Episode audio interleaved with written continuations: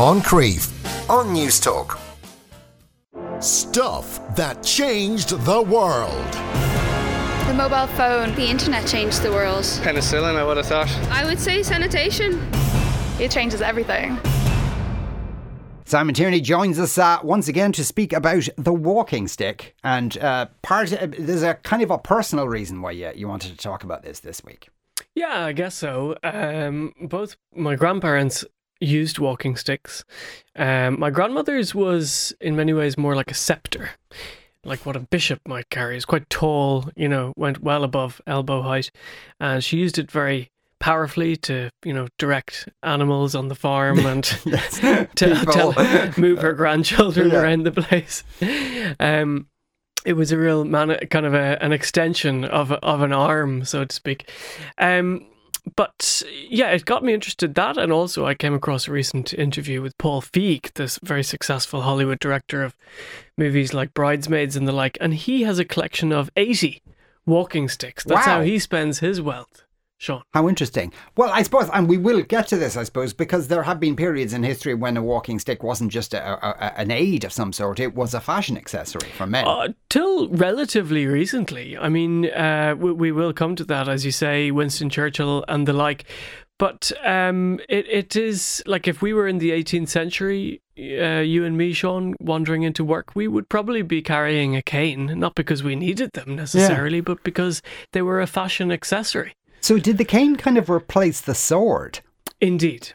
Yeah. yeah. So mm. the, the the sword was something that you that a gentleman would have carried on their person, particularly people of military rank, even to a a, a ball or a, you know some sort of evening event. When we did the Wellington recently, of course, um, the Duke of Wellington was forever wearing wellies wherever he went. Yeah. And he would have worn um, his sword on his person as well until it was replaced with a uh, cane. But where did all this begin? I suppose the best way for me, the best.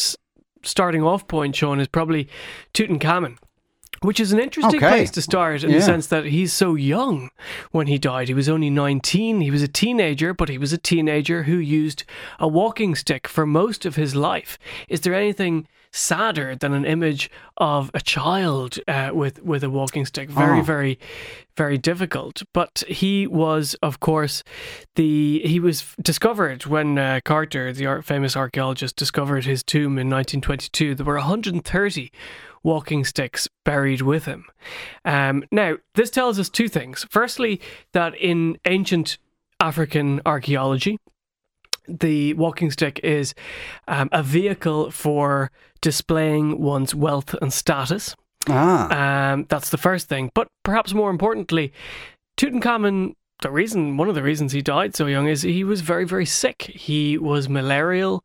He had a bone disorder. Um, a very degenerative bone disorder, and he was unable to walk without the aid of a walking stick. He was, of course, the son of siblings. Um, his mother was the sister of his father, um, which would inevitably cause complications, one would imagine. Um, of all sorts, yes. Yeah, I mean, he had, to be honest, he had a terrible start in yeah. life. Um, so that's that's the way it started. Um, some of his walking sticks are interesting. I tweeted a photograph uh, earlier of some of those walking sticks. Some of them are really, like, you could imagine them being made not that long ago. It's mm. extraordinary. They have very similar design. I mean, the walking Walking stick is something that really hasn't, the, the technology hasn't changed much yes. in thousands of years. You know, it's pretty static at this stage. There's not much else you can do with walking sticks to make them better. Maybe put a bit of rubber on the end. I'm sure he didn't have that. But it does have uh, a Nubian slave, which uh, has been very topical in this country over the last six months with, mm. with the uh, the Shelburne Hotel and, and, and all that, uh, which was proven not to be a, a Nubian slave. But um, that kind of imagery is very important in African archaeology. And the reason, uh, particularly on walking sticks, and the reason for that, Sean, is because walking sticks were a way of showing someone like Tutankhamun or an emperor as a conqueror. And there was great power in that, that his hand was holding the head of a slave.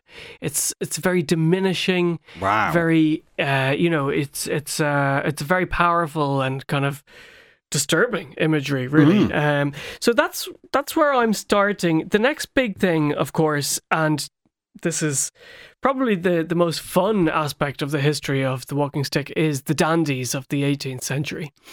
Um, you'll see this in some old movies, but, um, you know, it's the, the idea of carrying a walking stick, which replaced the sword, as you said before. Um, it was something that was highly decorative. The handles could be made with, you know, stone, wood, glass, gold, silver, ivory, porcelain, depending on your means and what you were trying to communicate about yourself. And um, there was a lot of etiquette involved in how a gentleman carried his walking stick. Um, and these, the rules... And would, th- yeah, yeah, sorry to interrupt. Would they have called them walking sticks or would they have called them canes? That's a very good question. So cane, the, the term cane was only really introduced during the time of Henry the Eighth, um, which of course is pre what we're talking about here, the seventeenth century, but he brought it in to describe a walking stick that was made with exotic imported woods. Mm. So bamboo cane, for example. Um, but uh, over time, a cane, a cane came to describe a walking stick which doesn't have a curved head. Yes, yeah. Uh, which which, which is, is the ornamental version of it, exactly. I suppose. Yeah, yeah, yeah. Um, but the, the etiquette and the rules were very heavily policed in London, in high society in the eighteenth and early nineteenth centuries, Sean. There were several rules. For example, you couldn't hold it under your arm because that's dangerous. You might poke somebody. Well, yeah, you might good poke point. Someone. Yeah, yeah. It's like you wouldn't go, well, you shouldn't go around holding a pool cue under your arm. Mm. Um, you shouldn't brandish it in the air. You shouldn't drag it on the ground. And you shouldn't lean on it while standing. That was a really big no-no. Oh. I found a lot of references to that. That was like... you know, not doffing your hat to a passing lady. That was a real no-no. Um, I want to go back and watch Bridgerton again and see how they used canes. And why were and you not allowed to lean on the on the cane? I'm not sure exactly. Um, I think it was uh, quite disrespectful mm. to, okay. to do that. It was a oh, bit too casual. Yeah. It was like putting your hands in your pockets. Just too casual. Um, and and uh, there were and there were kind of time, d- days when you weren't supposed to have your cane and, and uh, all yeah, that you kind couldn't of... use your cane on a Sunday or on public holidays, and you also couldn't use your cane if you were uh, meeting a dignitary from foreign lands or a member of the royal family. And this brings up a very important point about Um, walking sticks at this time, Sean, is that a lot of them were what were called sword sticks, that they were hollow in the middle and mm. they concealed a very thin, thinly shafted sword. Wow. Yeah. And that could be unsheathed and it could be used dangerously as a weapon. So, of course, you couldn't be meeting anyone important if you were carrying a walking stick because God knows what was inside. Yeah, and, and so, did people have occasion to use these sword sticks? Oh, I, yeah, I, I, I absolutely. Wonder. If you were in the gentleman's club and you needed to solve a crisis, like, I'm not accepting a, a, di- a dowry that small from your daughter. I need a larger dowry. You might sort out that with a duel using a sword stick. Wow, okay. But this was big business, Sean. I mean, I was staggered by the numbers. I mean, by the mid-nineteenth century, there were one hundred sixty-five separate independent manufacturers of walking sticks in Paris alone, employing a thousand workmen. So this was really, really big business. And how were they made? They went through the same process, a very detailed, handcrafted process. First, they were sandpapered. Then they were emeryed to make them even finer. Then they were rotton-stoned. I don't know if you've ever heard of rotton-stoning, but this is a very fine, porous limestone Uh, powder that is used to rub on a surface, and it makes it really, really smooth. Very expensive. Then it was smoothed even further with the skin of a fish. Then it was stained with liquid dye, and finally varnished. So they were expensive. Wow, that's a that's an extraordinary uh, production process. Um, when did they? Uh, and I suppose we could remember. Well into the twentieth century, people would be carrying walking sticks. Yeah. Now, two of my favourite. Of the last kind of, you know, carriers of walking sticks for decorative dandyish purposes were one American and one British. Harding, President Harding, uh, what was his name? His first name? Um, oh, I've just missed it there now. But uh, basically, he carried one right through his um, presidency from nineteen twenty-one to twenty-three before he died.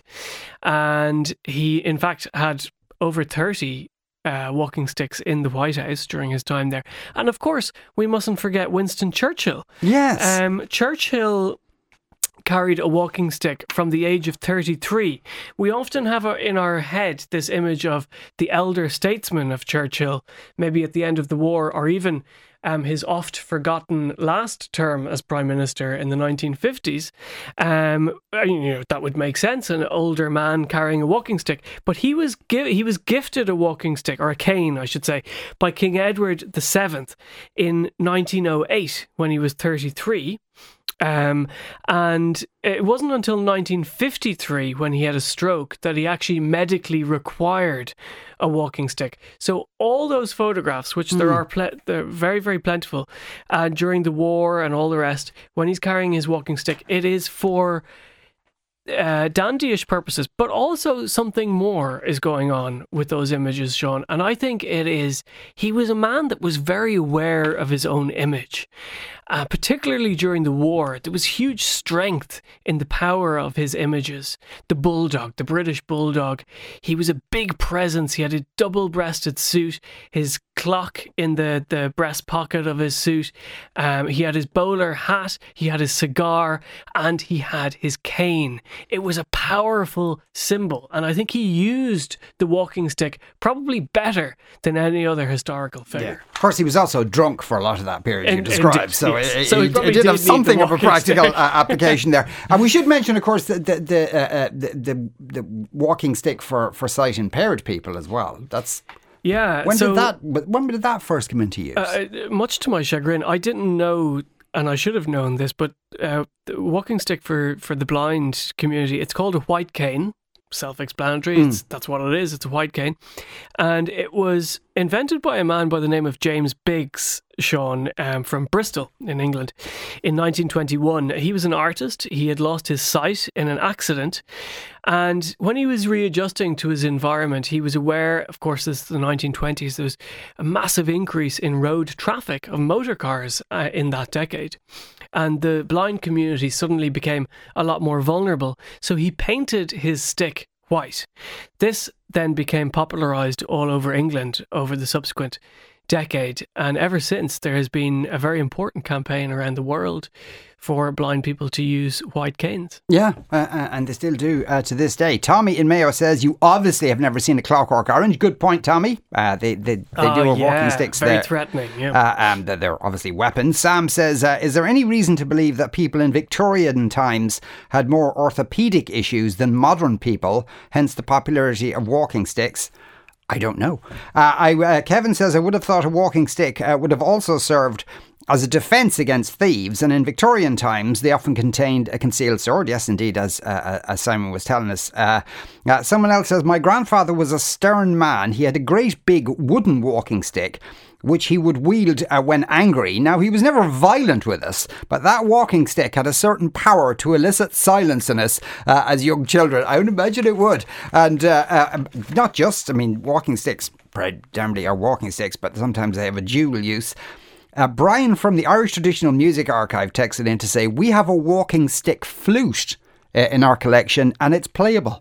Wow, that's fantastic. Isn't that extraordinary? Yeah, so many of them did do multiple things at one go. But imagine like being in the pub and you have a walking stick and suddenly... Yeah, I'd give it a good clean first, though. Yeah, you, you would, yeah. Especially depending which end you blow into. Or as long as at the end that's uh, uh, that's in contact with the ground. Simon, fascinating as ever. Thank you very much, Simon Tierney there. You are listening to The Moncrief Show on News Talk.